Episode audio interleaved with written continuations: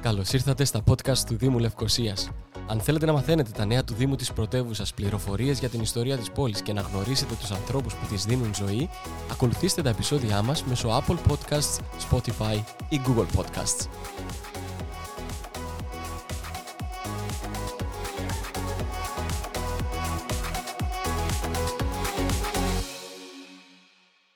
Στην πρωτεύουσα της Κύπρου Σαβρεθής είναι πολλά τα μέρη που μπορείς να επισκεφτείς. Η πρόταση εκτός από ομοιοκαταληξία, το γνωστό liaison, έχει ενδιαφέρον και μεγάλη ιστορική αξία. Ακούστε τις προτάσεις μας και βάλτε τες στο πρόγραμμα. Με τα πόδια, το ποδήλατο ή το ηλεκτρονικό πατίνι μπορείτε να επισκεφτείτε τους χώρους και να απολαύσετε τη διαδρομή. Αρχίζουμε! Number 1. Επίσκεψη στην πύλη Πάφου. Η πύλη Πάφου ήταν μια από τις τρεις εισόδους στα τείχη που έκτισαν οι ενετοί γύρω από την πόλη της Λευκοσίας. Ο δρόμος που άρχιζε ακριβώς έξω από την πύλη οδηγούσε νότιο-δυτικά, νότιο-δυτικά, μπράβο, νότιο-δυτικά, προς την Πάφο, από όπου πήρε και το όνομά της. Ντο! Ήταν επίσης γνωστή και σαν πύλη του Σαν Ντομένικο, επειδή αντικατέστησε μια παλαιότερη πύλη των φράγκικων τυχών που λεγόταν Πόρτα di San Domenico, από το αβαΐο του Σαν Ντομένικο που βρισκόταν εκεί κοντά. Η πύλη είναι πολύ απλά ένα άνοιγμα στον τοίχο με θολωτή σκεπή. Κατά τη διάρκεια της Βρετανικής κατοχής το 1878 μέρος των τυχών μεταξύ της πύλης και του προμαχώνα μπαστιών κατεδαφίστηκε για να γίνει ένα νέο άνοιγμα. Ο αστυνομικός σταθμός πύλης Πάφου βρίσκεται ακριβώς πάνω από την αρχική πύλη. Στάση νούμερο 2. Τα μεσαιωνικά ενετικά τείχη. Αυτά που βλέπουμε και αγγίζουμε σήμερα δεν είναι τα πρώτα τείχη της Λευκοσίας. Αρχικά τα τείχη που περιέβαλαν τη Λευκοσία στον 14ο αιώνα φτιάχτηκαν από τους Φράγκους και κάλυπταν μεγαλύτερη έκταση από ό,τι τα μεταγενέστερα ενετικά τείχη του 16ου αιώνα που περιβάλλουν την παλιά πόλη μέχρι και σήμερα. Όταν οι Ενετοί κατέλαβαν την Κύπρο, αποφάσισαν να κατεδαφίσουν τα φράγκικα τείχη επειδή ήταν παλιά και δεν μπορούσαν να προστατεύσουν αρκετά την πόλη από νέα όπλα όπως το πυροβολικό. Τα φράγκικα τείχη ήταν επίσης πολύ μεγάλα για να τα επανδρώσει ο ενετικός στρατός και πολύ κοντά στους λόφους ανατολικά και νότιο-ανατολικά της πόλης. Τα κυκλικά τείχη που έφτιαξαν οι ενετοί ενεσχύθηκαν από 11 προμαχώνες σε σχήμα καρδιάς και προστατεύονται από 80 μέτρα πλάτου τάφρο. Χτίστηκαν από τούβλα πυλού με το κάτω μέρος να έχει αντιτύχισμα από πέτρες. Όταν οι Οθωμανοί κατέλαβαν τη Λευκοσία, επισκέβασαν τα τείχη και κάλυψαν το πάνω μέρος με πέτρες. Η τάφρος γύρω από τα τείχη σήμερα έχει διάφορες χρήσεις, σαν γήπεδο αθλητισμού, δημόσιος κήπος, έκθεση γλυπτικής ανοιχτού χώρου και χώροι στάθμευσης. Τρίτη στάση, το παλιό Δημαρχείο Λευκοσίας. Το νεοκλασικό κτίριο πάνω στον προμαχώνα Νταβίλα με την υπέροχη θέα προς την εκτός των τυχών Λευκοσίας στέγαζε το Δημαρχείο Λευκοσίας από το 1944 έως το 2019. Το κτίριο του παλιού Δημαρχείου Λευκοσίας χτίστηκε αρχικά το 1930 με τρία μόνο δωμάτια για χρήση ως οικογενειακό καμπαρέ με την επωνυμία Λούνα Πάρκ, το οποίο ωστόσο είχε διάρκεια ζωής μόνο πέντε χρόνια. Στη συνέχεια το κτίριο στέγασε τα γραφεία της ποδοσφαιρικής ομάδας της Λευκοσίας από ΕΛ μέχρι το 1944 χρονιά που μετατράπηκε στο κέντρο εξουσίας της πρωτεύουσας.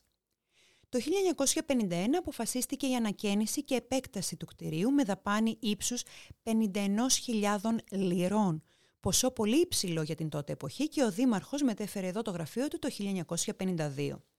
Κατά την ανακαίνιση άλλαξε και η αρχιτεκτονική του κτηρίου από απικιακή σε νεοκλασική. Βρισκόμενος σε ύψος περίπου 150 μέτρων πάνω από την επιφάνεια της θάλασσας, το νεοκλασικό κτίριο του παλιού δημαρχείου στηρίζεται σε καλυμάρμαρες ιονικού ρυθμού κολόνες. Δυτικά από το κτίριο του παλιού δημαρχείου βρίσκονται τα κτίρια του ταχυδρομείου, της Κυπριακής Βιβλιοθήκης και των δημοτικών τροχονόμων, ενώ κάτω από τον προμαχώνα εκτείνεται υπό την αρχιτέκτονα Ζάχα Χαντίτ η πλατεία Ελευθερίας.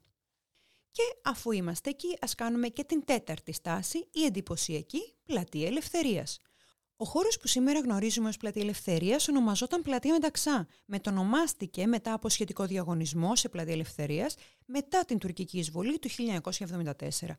Ο Δήμος Λευκοσίας το 2012, στο πλαίσιο της ανάπτυξης του κέντρου της πόλης, ξεκίνησε τις διαδικασίες αναβάθμισης της πλατείας Ελευθερίας, ώστε με την ανάπλασή της να μεταμορφωθεί σε υπαίθριο χώρο κοινωνικής συνάθρησης. Το έργο περιλαμβάνει την ανάπλαση της πλατείας και του περιβάλλοντος χώρου, συγκεκριμένα την κατασκευή γέφυρας πλατείας, την τοπιοτέχνηση της τάφρου, διορθωτικές εργασίες στα ενετικά τείχη, εγκατάσταση ανελκυστήρων και εργασίες φωτισμού, ηλεκτρομηχανολογικές εργασίες, εξοπλισμό, κατασκευή καταστημάτων και χώρων υγιεινής.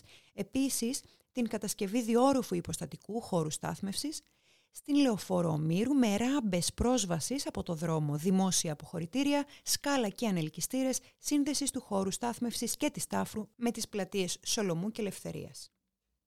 Στάση νούμερο 5. Φεύγοντας από την πλατεία Ελευθερίας, απολαμβάνουμε μια μεγάλη βόλτα στη λαϊκή γειτονιά. Η λαϊκή γειτονιά δημιουργήθηκε με στόχο τη διατήρηση του παραδοσιακού χαρακτήρα της Παλιάς Λευκοσίας και την αξιοποίηση του χώρου με την προστίκη νέων κατασκευών για τη δημιουργία ενός κέντρου για την προβολή της λαϊκής τέχνης και του πολιτισμού καθώς και τη δημιουργία χώρων πώλησης τοπικών προϊόντων. Η παραδοσιακή αυτή γειτονιά βρίσκεται στις οδούς Αριστοκύπρου και Πραξάνδρου, ενώ αργότερα επεκτάθηκε και στους γύρω δρόμους της εντός των τυχών πόλης, όπου λειτουργούν πολιτιστικοί χώροι, χώροι αναψυχής, καταστήματα και εργαστήρια. Η πλατεία της λαϊκής γειτονιάς είναι πλακόστρωτη, ενώ γύρω από την πλατεία υπάρχουν μαγαζιά. Μπροστά από τα καταστήματα και τις άλλες οικοδομές δημιουργήθηκαν λιθόστρωτες αυλές, οι οποίες χρησιμοποιούνται για την έκθεση προϊόντων των εργαστηρίων και ταυτόχρονα ως χώρος κυκλοφορίας μεταξύ των καταστημάτων και των οικοδομών. Τα πλακόστρωτα δρομάκια που κατασκευάστηκαν για την κυκλοφορία του κοινού που συνδέονται μεταξύ τους με στοές δημιουργούν ενδιαφέροντες εξωτερικούς χώρους και τα παραδοσιακά κτίρια της περιοχής είναι χαρακτηριστικά της παραδοσιακής αρχιτεκτονικής κληρονομιάς. Συνεχίζουμε με την έκτη στάση πηγαίνοντας στην πύλη Αμοχώστου. Η πύλη Αμοχώστου, η πιο σπουδαία από τις πύλες της Ενετικής Λευκοσίας, άνοιγε τον δρόμο που οδηγούσε στο πιο σημαντικό λιμάνι του νησιού, στην Αμόχωστο, από όπου πήρε και το όνομά της. Αρχικά ήταν γνωστή σαν Πόρτα Τζουλιάνα προς τιμή του Τζούλιο Σαβορνιάνο, του μηχανικού που σχεδίασε και έχτισε τα ενετικά τείχη στον 16ο αιώνα. Η πύλη έχει μια εντυπωσιακή πρόσωψη και αποτελείται από ένα αψιδωτό πέρασμα με ένα δωμάτιο με θόλο διαμέτρου 10,97 μέτρων στο εσωτερικό. Και στις δύο πλευρές του περάσματος υπάρχουν ορθογώνια δωμάτια για τους φρουρούς. Η πύλη σήμερα αποτελεί το πολιτιστικό κέντρο του Δήμου Λευκοσίας. Συνεχίζουμε για το άγαλμα της ελευθερίας. Ναι, το άγαλμα της ελευθερίας είναι η 7η στάση. Το άγαλμα της ελευθερίας συμβολίζει τον αγώνα της Κύπρου για ανεξαρτησία από τη Βρετανία. Φιλοτεχνήθηκε από τον Ιωάννη Νοταρά το έτος 1973 υπό την προεδρία του Αρχιεπισκόπου Μακάριου του Τρίτου το μνημείο ανεγέρθηκε για να τιμήσει τον Κυπριακό Ελληνισμό που αγωνίστηκε κατά τον απελευθερωτικό αγώνα του 55-59 για την ανεξαρτησία της Κύπρου από τη Βρετανία. Με ένα παραστατικό τρόπο παρουσιάζονται οι οριχάλκινες φιγούρες ανδρών και γυναικών διαφορετικών ηλικιών να βγαίνουν μετά από αρκετό καιρό από το σκοτάδι της φυλακής για να αντικρίσουν το φως της ημέρας. Το ότι τα επίσημα εγγένεια για το συγκεκριμένο άγαλμα δεν έγιναν ποτέ καθώς τα πρόλαβαν τα τραγικά γεγονότα του 1974, αποτελεί μια εξίσου τραγική ηρωνία. Και αφού είμαστε εκεί, πηγαίνουμε στη στάση νούμερο 8, ακριβώς απέναντι στο αρχαίο υδραγωγείο. Βρίσκεται σχεδόν απέναντι από το άγαλμα της Ελευθερίας και πολύ κοντά στο αρχιεπισκοπικό μέγαρο και την πύλη Αμοχώστου. Πρόκειται για το αρχαιότερο υδραγωγείο στην Κύπρο. Χτίστηκε τον 18ο αιώνα και ήταν μέρος του παλαιού συστήματος παροχής νερού στη Λευκοσία, η οποία έφερε το νερό από τα βουνά στα βόρεια της πόλης. Μια πέτρινη αψιδωτή κατασκευή έτρεχε από την πύλη της Κερίνιας στα βόρεια, στην πύλη της Αμοχώστου στα ανατολικά και παρήχε νερό για αρκετές πηγές στις γειτονιές της πόλης. Αυτό το τμήμα του υδραγωγείου ήταν γνωστό ως υδραγωγείο Σιλιχτάρ από τον Οθωμανό κυβερνήτη εκείνη την εποχή. Κατά τη διάρκεια της κατεδάφισης ενός ιδιωτικού κτηρίου αποκαλύφθηκαν 11 καμάρες του παλαιού υδραγωγείου κρυμμένα μέσα στη δομή μιας γειτονικής νεότερης κατασκευής. Στάση ένατη. Το Αρχιεπισκοπικό Μέγαρο. Η παλιά Αρχιεπισκοπή, ένα διόροφο κτίριο του 18ου αιώνα στην καρδιά της Λευκοσίας, αποτελεί θρησκευτικό, εθνικό και πολιτικό μνημείο και είναι στενά συνδεδεμένη με τη σύγχρονη κυπριακή ιστορία. Ακριβώς δίπλα βρίσκεται η νέα Αρχιεπισκοπή, ένα διόροφο κτίριο της νεοβυζαντινής περίοδου που στεγάζει τα γραφεία της Αρχιεπισκοπής και την κατοικία του Αρχιεπισκόπου. Χτίστηκε μεταξύ του 1956 και 1960 από τον Αρχιεπίσκοπο Μακάριο τον Τρίτο και φιλοξενεί επίσης το Βυζαντινό Μουσείο και τη Βιβλιοθήκη της Αρχιεπισκοπής. Από την ημέρα ολοκλήρωσης της νέας Αρχιεπισκοπής, το κτίριο της Παλαιάς μετατράπηκε σε Μουσείο Λαϊκής Τέχνης και σε Μουσείο Αγώνος. Συνεχίζοντας πηγαίνοντας απέναντι στο ιστορικό Παγκύπριο Γυμνάσιο. Είναι η στάση νούμερο 10. Το Παγκύπριο Γυμνάσιο ιδρύθηκε το 1812 από τον Αρχιεπίσκοπο Κυπριανό σε μια εποχή που η Κύπρος ήταν ακόμα υπό Οθωμανική κατοχή. Είναι το αρχαιότερο σχολείο δευτεροβάθμιας εκπαίδευσης σε λειτουργία στο νησί. Αρχικά λειτουργήσε ως γυμνάσιο και ονομαζόταν Ελληνική Σχολή το 1893. Το σχολείο αναβαθμίστηκε με τη δημιουργία Λυκείου και άλλαξε το όνομά του το 1896 σε Παγκύπριο Γυμνάσιο. Η επόμενη, εντέκατη στάση, είναι το εντυπωσιακό Χαμάμ Ομέριε. Το Χαμάμ Ομέριε είναι ένα αληθινό παράδειγμα του πλούσιου πολιτισμού και της ποικιλομορφίας της Κύπρου, ένα πέτρινο έργο έμπνευσης αλλά και αίσθησης ελευθερίας και ευεξίας. Η ιστορία της περιοχής χρονολογείται από τον 14ο αιώνα, όταν ανεγέρθηκε ως Αυγουστινιανή Εκκλησία της Παναγίας πετροχτισμένη με τους μικρούς θόλους, τοποθετείται χρονολογικά περίπου στα χρόνια της Φραγκικής και της Ενετικής Αυτοκρατορίας, περίπου την ίδια περίοδο όταν η πόλη απέκτησε τα ενετικά της τείχη. Το 1571 ο Μουσταφάς Πασάς μετέτρεψε την εκκλησία σε μουσουλμανικό τέμενος θεωρώντας ότι αυτό το ιδιαίτερο σημείο ήταν εκεί που ο προφήτης Ομέρ ξεκουράστηκε κατά τη διάρκεια της επίσκεψής του στη Λευκοσία.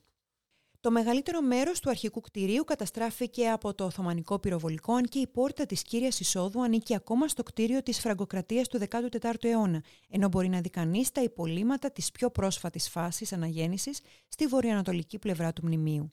Η Ευρωπαϊκή Ένωση χρηματοδότησε το κοινοτικό πρόγραμμα Συνεργασία για το Μέλλον σε συνεργασία με το Δήμο Λευκοσίας, την αναπαλαίωση του Χαμάμα Μεριέ, αναζωογονώντας έτσι το πνεύμα του και κρατώντας την ιστορικότητά του.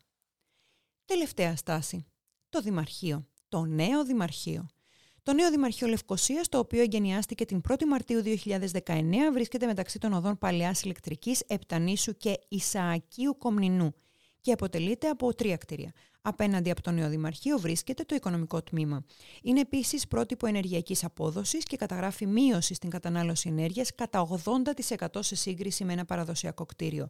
Τα νέα κτίρια συνδυάζουν το παθητικό ενεργειακό σύστημα αφού έχουν επίσης εγκατασταθεί φωτοβολταϊκά και συστήματα γεωθερμίας.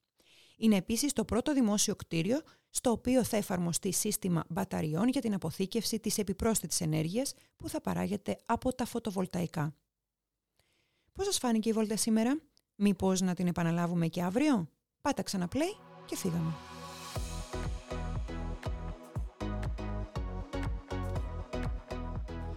Για όμορφες ιστορίες και για την πλούσια ιστορία της πόλης, ακολουθήστε τα επεισόδια μας μέσω Apple Podcasts, Spotify ή Google Podcasts.